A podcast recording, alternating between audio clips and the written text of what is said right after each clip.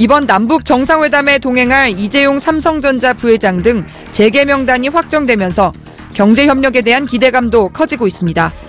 특히 판문점 선언에서 언급된 남북 경협의 핵심은 철도와 도로를 기반으로 한 원활한 교통 인프라, 동해안과 서해안, 남북 접경 지역을 러시아와 중국으로 이어지도록 해 에너지와 자원, 물류 라인을 대륙까지 확장하는 것이 핵심입니다. 하지만 국제사회의 대북 제재로 인해 북한의 실질적 비핵화 조치가 나오지 않으면 경협에 나설 수 없는 상황입니다. 최근 시베리아 횡단 열차를 직접 경험한 정청래 전 국회의원으로부터 남북 경협을 어떻게 구체화할 수 있고 대북 제재를 돌파할 대책은 무엇인지 이야기 나눠봅니다. 이슈파이터 3부 이어가겠습니다. 무려 2주간, 2주간이나 자리를 비웠다가 다시 돌아온 분입니다. 정청래의 왜 그런데 2주 만에 다시 시작합니다. 어서 오십시오, 의원님. 네, 여러분 안녕하십니까. 이 시대 참 열차인. 열차 정청래입니다. 열차 네. 타고 네. 네. 시베리아 열차 타고 어디까지 갔다 오셨습니까? 블라디보스톡에서 네. 베를린까지. 오, 얼마 걸려요? 어, 그 기차를, 기차로만 다 타면. 네. 열흘도 넘게 걸리죠. 음, 아니 근데 근데 헬스케 다 드셨어요. 좀 힘드셨나. 봐요. 예. 저희는 블라디보스톡부터 이르크츠크까지. 예. 어, 3박 4일 75시간을 아, 타고요. 예. 이르크츠크에서 모스크바까지는 예. 비행기. 비행기로 그리고 모스크바에서 베를린까지는 다시 기차. 다시 기차. 네. 아, 모스크바에서 베를린까지 기차는 얼마 걸려요? 21시간. 21시간. 네. 논스톱입니까? 그렇습니다. 좀 쉽니까? 그렇습니다. 논스톱으로. 논스톱으로 21시간. 어, 기차 21시간 있기가 쉽진 않을 텐데 좀 음, 편안했습니까? 모스크바에서 바르샤바까지는 13시간 타고 갔다가 네. 지금 뭐 드시는 겁니까, 저거? 뭐 금방 먹는 거 지나갔어요? 컵라면. 컵라면? 네. 어, 모스크바에서 베를린 가는데 신라 아니, 그 블라디보스톡에서 네. 이르크크츠까지 75시간을 가는데 네. 중간 중간 쉬기는 해요. 네. 15분도 쉬는 것도 있고 30분 쉬는 게두 아, 번 있고 예, 예. 8분 쉬는 것도 있고 그런데 아. 밖으로 나가지는 못하고 아, 그 열차 안에만 네네네. 있어야 되는 거고. 네. 열차 안에서 손기정 코스예요, 이번에 갔다 오신 게? 어, 이제 손기정 선수가 네. 1936년 6월 4일 어, 서울역에서 기차를 타고 베를린까지 13일 만에 네. 도착했거든요. 네. 그래서 보통 서울에서 베를린까지 이제 손기정 코스라고 얘기하는데 음. 정확하게 손기정 코스는 저희가 탄 건 아니고 네. 어, 저희는 블라디보스톡부터 베를린까지 가- 가- 갔거든요. 네. 근데 손기정 선수는 당시 어떻게 갔냐면 서울역, 네. 신의주, 단동, 하얼빈 그리고 네. 러시아 치타에서 네. 시베리아 횡단 열차를 갈아타고 다시 베를린까지 이렇게 들어갔거든요. 그렇군요. 그 시베리아 횡단 열차가 이제 남북 분단 때문에 네. 끊겨서 못 내려오고 있는 거잖아요. 그렇습니다. 서울역에서 우리가 탈 수가 없는데 네. 이번에 남북이 철도도로 협력을 하려고 했어요. 네. 사업을 하면서 어, 좀 조사를 해야 되는데 그 조사를 유엔사가 막았거든요. 불허해가지고 그 중단된 상태입니다. 그 정동영 민주평화당 대표의 경우에는 이것은 어, 사실상 미국의 내정 간섭이다 이렇게 비판을 하고 내정 간섭이죠. 음. 어, 물론 이제 남북 철도 연결을 위한 네. 공동 조사 사업이라든가 이런 걸 네. 하게 되면 대북 제재 위반 아니냐 이렇게 미국이 시비를 걸 수는 있어요. 네. 왜냐하면 그 과정에서 현금이 갈 수도 있으니까. 네. 근데 이제 이거는 그렇게만 음, 바라보면 안 되고 음. 예를 들면 음, 북한 미국 공동 유해 발굴, 네. 공동 조사 사업 이런 것 같은 네. 경우도 사실상 현금이 갈 수밖에 없거든요. 음. 어 그래서 그것은 정치적으로 융통성 있게 해석을 해야 네. 될것 같다 이런 생각이고요. 네. 어 제가 이번 시베리아 횡단 열차를 타면서 예. 느낀 것은 블라디보스톡부터 어, 이르쿠츠까지 한 120km 정도 이렇게 속도가 이렇게 빠르지가 않아요. 음. 아 그래요? 네, 그러다 보니까 오래 고속 걸리는. 열차 KTX 같은 건. 아닌구나. 예. 한 무궁화 열차 정도 될까요? 어, 속도가?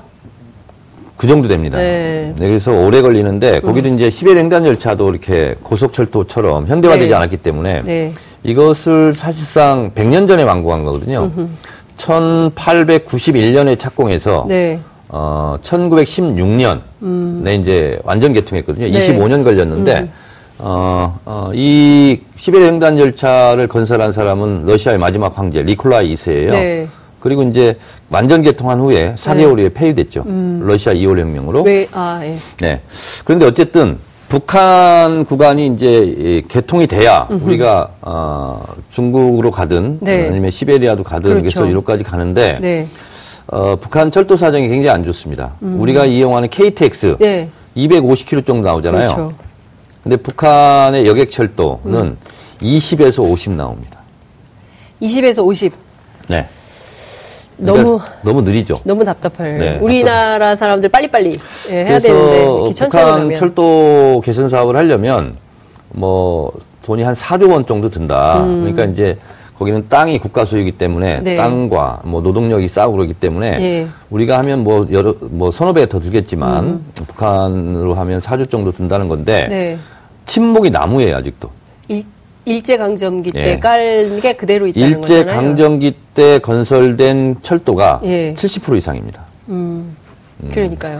그래서 침묵이 민- 나무라서 예, 수탈을 하려고 깔아놓은 그렇습니다. 궤도 이탈 가능성도 위험성도 좀 있고 좀 새롭게 바꿀 필요가 있겠네요. 그렇습니다. 자, 그런데 지금 남북러 가스관 연결이 중요한 거잖아요. 시베리아 횡단 열차를 타고 네. 이렇게 물론 이제 관광 뭐 이런 것도 중요하지만 네. 자원이 진짜 자원 외교가 이런 건데 네. 그죠? 이렇게 들어와야 되는데 이것도 사실은 유엔 대북 제재에 걸린다.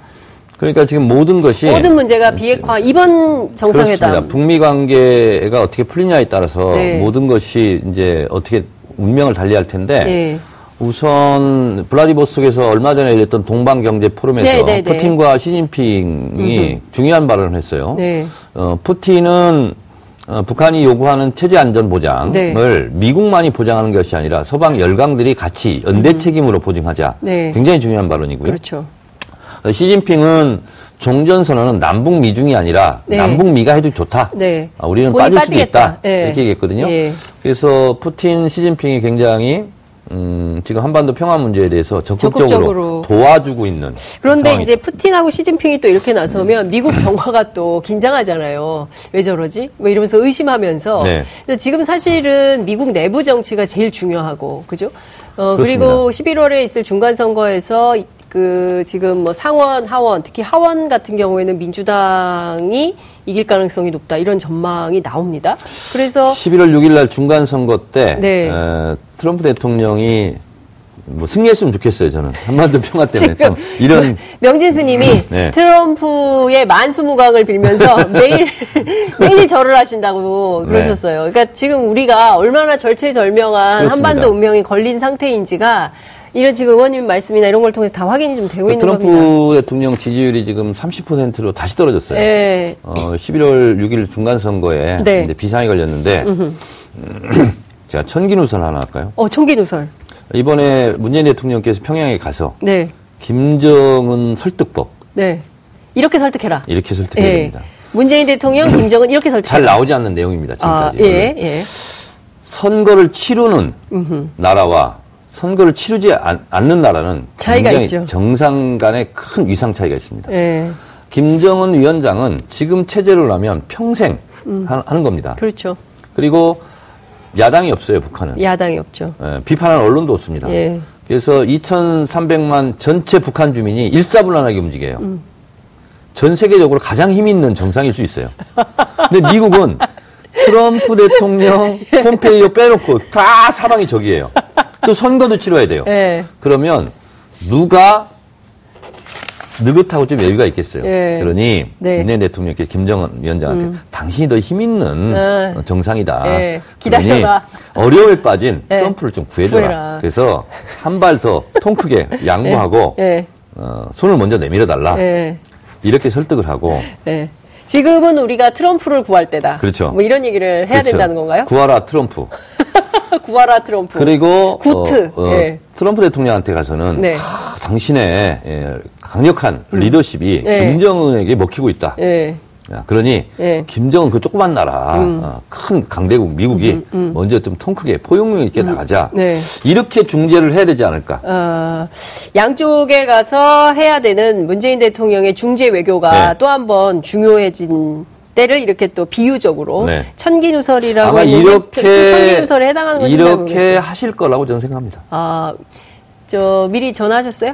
아니면 만나셨어요? 아, 이심 전심이라는 게 있습니다. 이심 전심. 예, 네. 영어 사자성어로는 네. 텔레파시. 알겠습니다. 텔레파시. 네. 지금 어, 내일 출발 예정인데요. 네. 이재용 부회장의 그 방북을 둘러싸고 예. 좀 논란이 있습니다. 이분이 아직 피고인 아니겠습니까? 대법 판결이 안 나왔기 그렇습니다. 때문에 네. 가는 게 옳으냐? 어, 저는 개인적으로. 개인적으로는 좀 서운한 마음이 없지 않으나 민족의 대사를 앞두고 네. 그런 것은 지역적인 문제일 수 있다. 네. 어, 그래서 제 개인적으로는 포함이 안 됐으면 했는데 네. 뭐 기왕이 됐으니 그거에 대해서 왈가하는 것보다는 네. 가서 재판을 받고 있는 피고인이지만 네. 민족의 평화를 위해서 예. 어, 좋은 일 해라. 힘써 일하라. 네. 힘써 일하라는 당부 말씀을 네. 정청래 전 의원께서 이재용 부회장에게 네. 예, 직접 하셨습니다. 이건 거의 뭐 지시사항이죠. 국민의 이름으로. 정청, 정청래 지, 아, 국민의 지시, 지시사항. 네. 음. 아, 민족의 경제를 위해서 힘써 일하라. 단 돌아와서 재판은 똑바로 받아라. 성실히 받아라. 성실히 받아라. 네. 예. 이렇게 얘기해 주셨어요. 제가 보기에 이번 회담에서 핵심은 군사적인 긴장이 완화되는 것. 그리고 대통령이 이렇게 얘기하셨어요. 네. 군사적 긴장과 전쟁 위협이 완전히 종식되는 것. 예. 이게 핵심 의제다. 자, 한반도 어, 네. 4.27 판문점 선언의 성과와 이행, 후속 네. 점검 이것이 예. 기본이라고 그랬어요. 그렇습니다. 자, 판문점 선언 여러분들이 읽어보셨고 네. 기억이 다 나시는지 모르겠지만 안 지켜지는 조항이 두 가지가 있습니다. 3조 3항과 4항입니다. 음. 네. 3항은 종전선언이고요. 예. 4항은 한반도 비핵화예요. 네. 근데 바로 위 예. 3조 2항에 예. 군축 문제가 남아 있습니다. 음. 그래서 지금 북미 간의 지금 고착 상태가 계속되고 있고 네. 그래서 어 한반도 군사적 신뢰, 예. 무력 충돌 방지, 불가침 이런 측면을 한 발짝 더 들어가서 네. 4.27 판문점 선언 3조 2항에 있는 군축 문제를 이번에 본격적으로 네. 논의해서 일정하게 성과를 가져오고 그것을 네. 마중물로 해서 종전선언과 한반도 비핵화를 이끌어내자 네. 하는 것이 이번 아. 핵심 의제 중의 의제다. 저는 아하. 그렇게 판단하고 있습니다. 굉장히 의미가 큰 일이라고 네. 생각합니다. 왜냐하면 군축에 대해서 제대로 협의를 하지 못했어요. 네. 늘 판이 깨지곤 했는데 네. 지난 13일 날 그 남북 장성급 회담이 있지 않았습니까? 네. 그때 장성급 회담이 아침 10시에 시작해서 그 이튿날 새벽 3시까지 이어졌어요. 네. 어, 그런데 결과에 대해서 아무도 공개하지 않았습니다. 남도 북도.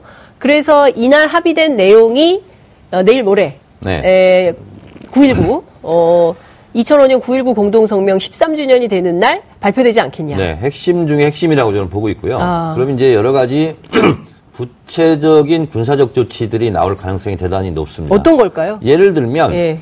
어, 비무장지대 DMZ가 원래 2km, 2km잖아요. 예, 2km, 4km잖아요. 예, 근데 지금 500m죠. 500m 앞까지 있는 예. 뭐 GP라든가 예. 이런 것을 어떻게 철수할 것인가. GP 철수. 네. 어, 그런 문제, 구체적인. 예, 비무장지대가 또 우린 중무장이잖아요. 그렇습니다.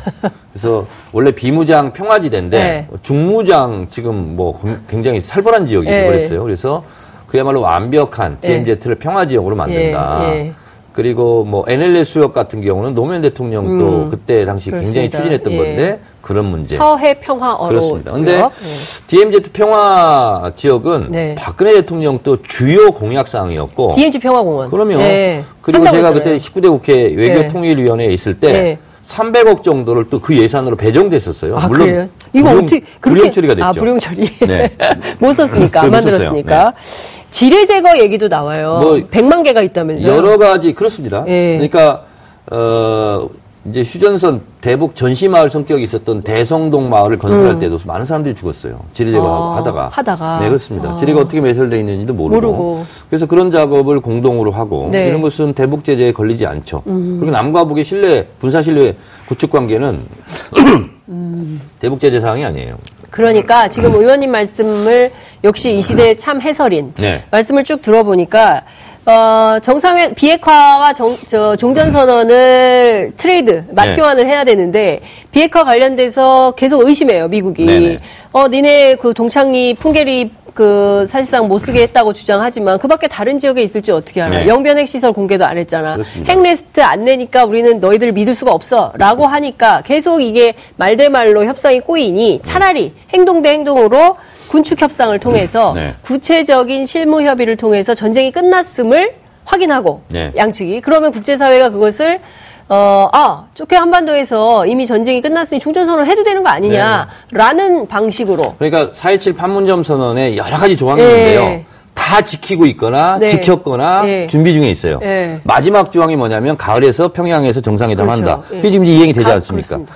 지키지 않은 조항, 안- 안 지켜진 조항이 3조 2, 3 사항이에요. 네. 군축, 예. 종전선언, 한반도 비핵화 이 세 개가 지금 남은 거예요. 네. 이세 개를 해결하기 위해서 이번에 문재인 대통령이 평양에 간 간- 것이다. 네. 근데 선언적 의미로만 이제 하면 안 되잖아요. 네. 이제 구체적인 실무 협상. 그래서 고위급 장, 장성회담을 했었고 네. 그것에 대한 성과를 이번에 발표할 예정이다. 이런 거고요. 네. 4.27 판문점 선언은 14선언, 노무현 김정일 위원장의 14선언의 사실은 복제품이에요. 음, 복제품? 그, 예, 렇습니다 예, 예. 거기에 있는 내용이 거의 문구도 바뀌지 않고 그대로 실린 게 굉장히 많습니다. 네. NLL 평화수역도 마찬가지고요. 14선은 되게 길잖아요. 그렇습니다. 어, 그래서 판문점 선언을 제가 예언할 수 있었던 것이 뭐냐면 당시 14선언을 준비위원장으로 준비했던 게 문재인 대통령이거든요. 아. 너무나 잘 알고 있어요. 그리고 그때 합의했던 내용과 지금 새로 합의할 내용이 그대로 있는 거예요. 존재하고, 네, 예. 존재하고 있는 거죠. 예. 그리고 사실은 예. 어, 14선언이라든가 6.15 공동선언, 4.27 판문점 선언은 어디에 다 나와 있냐. 91년 남북 기본합의서에 합의서. 사실상 다 나와 있어요. 예. 그러니까요. 결국엔 돌고 돌고 돌아서 그렇습니다. 여기까지 이제 와 있는 건데 이제는 좀 새로운 단계로 넘어가야 되지 않겠냐. 그렇습니다. 내년 상해임정 100년인데 네. 100년이 지나도록 여전히 이렇게 어, 되풀이 반복하고 있으면 어떡하냐. 이제는 새로운 돌파구를 만들어야 된다. 이제 이런 말씀을 주신 걸로 이해를 좀 하겠습니다. 그나저나 많은 국민들이 도보다리 회담에 대해서 굉장히 감동적으로 기억을 하고 있지 않습니까? 그리고 이번에 가면은 평양을 실시간으로 생중계하는 첫 번째 역사가 열리는 거예요. 그렇습니다. 한 번도 평양을 실시간으로 본 적이 없잖아요. 국민 전 세계가. 우리가 모두의 철도 얘기했지 않습니까? 네. 어, 어, 국제 철도 협력 기구라는 게 있어요. 네. 시베리아 횡단 열차에 연관되어 있는 27개 나라. 그러니까 네. 이제 협약을 해서 어, 철도를 원- 그 운행하는 원칙과든가 스탠다드, 네. 표준 예. 규칙을 만들고 하는 거 있어요. 네, 네. 근데 우리는 계속 거기 가입을 신청했는데 27개국이 만장일치로 통과, 어, 찬성을 해야 돼요. 네. 북한이 계속 반대했다가 이번에 이번에 찬성했잖아요. 그러니까요. 그래서 28번째 회원국이 됐어요. 네. 음. 이것도 사실은 굉장히 큰 뉴스예요. 북한은 이미 철도 연결에 대한 준비도 돼 있고, 음. 그리고 어, 베트남식 개혁 개방을 위한 반쯤은 자본주의 네. 의 경제 조치를 다 해놨거든요. 그래서 미국과의 북미 관계가 네. 새롭게 정립되고 이것이 된다면 북한도 음. 개혁 개방을 할 수- 가능성이 상당히 많을 것이 예. 어, 이 36년 만에 열린 조선노동당 7차 네. 아, 당대회가 2016년에 있지 않았습니까? 그리고 그 7차 당대 6차 전원회의에서 이미 김정은 위원장이 얘기했어요. 노선을 정했죠. 예. 핵 경제 병진 노선 포기한다. 경제 개발로 가겠다. 북한 김정은 국무위원장의 발언 하나는 초헌법적이라고 할 수 있어요. 그렇죠. 법 위에 있는 그 거예요. 그러면 네. 그리고 김일성 주석은 이미 죽기 전에 유언을 해놨어요. 한반도를 비핵화해라, 남북 철도를 연결해라. 이것은 김정일, 김정은 위원장이 지켜야 될 유훈이에요. 네. 그런 면에서 봤을 때 북한에 대한 기본적인 준비는 스탠스는 다 돼 있다. 네. 다, 만 북한과 미국이 어느 정도 신뢰를 갖고 음. 서로 진정성 있게 상대방을 이해하느냐. 네. 지금까지는 오해와 불신 때문에 예, 이것이 예. 이제 걸림돌이 됐는데 그런 면에서 어 2차 북미 네. 정상회담 예. 이때 예. 열매를 맺지 않을까. 음. 그러면 이 시대 참 예언인 네. 예, 정청래 전 의원께 여쭙겠습니다. 네. 2차 북미 정상회담은 언제 열릴까요?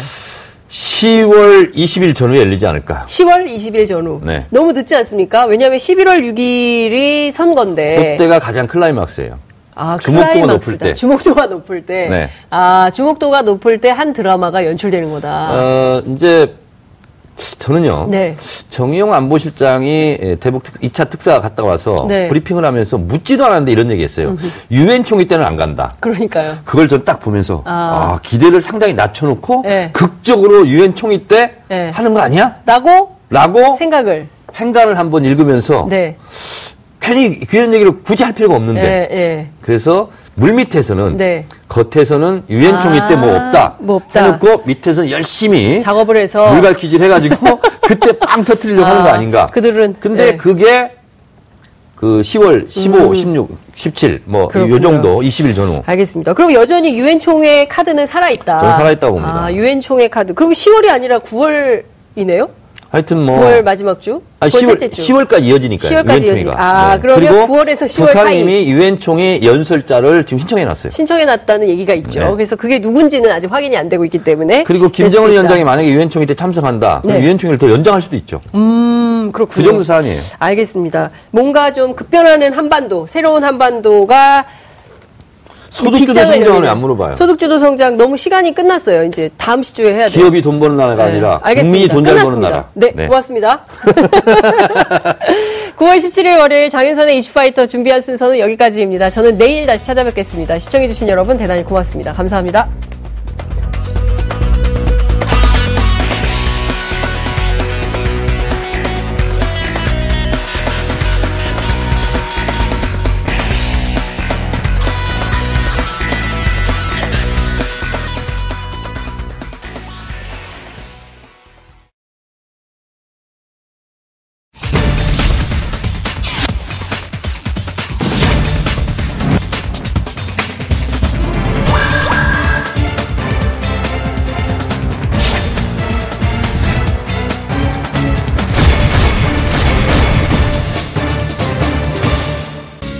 방송 좋았나요? 방송에 대한 응원 이렇게 표현해주세요. 다운로드하기, 댓글 달기, 구독하기, 하트 주기. 더 좋은 방송을 위해 응원해주세요. 다운로드하기, 댓글 달기, 구독하기, 하트 주기. 기억하셨죠?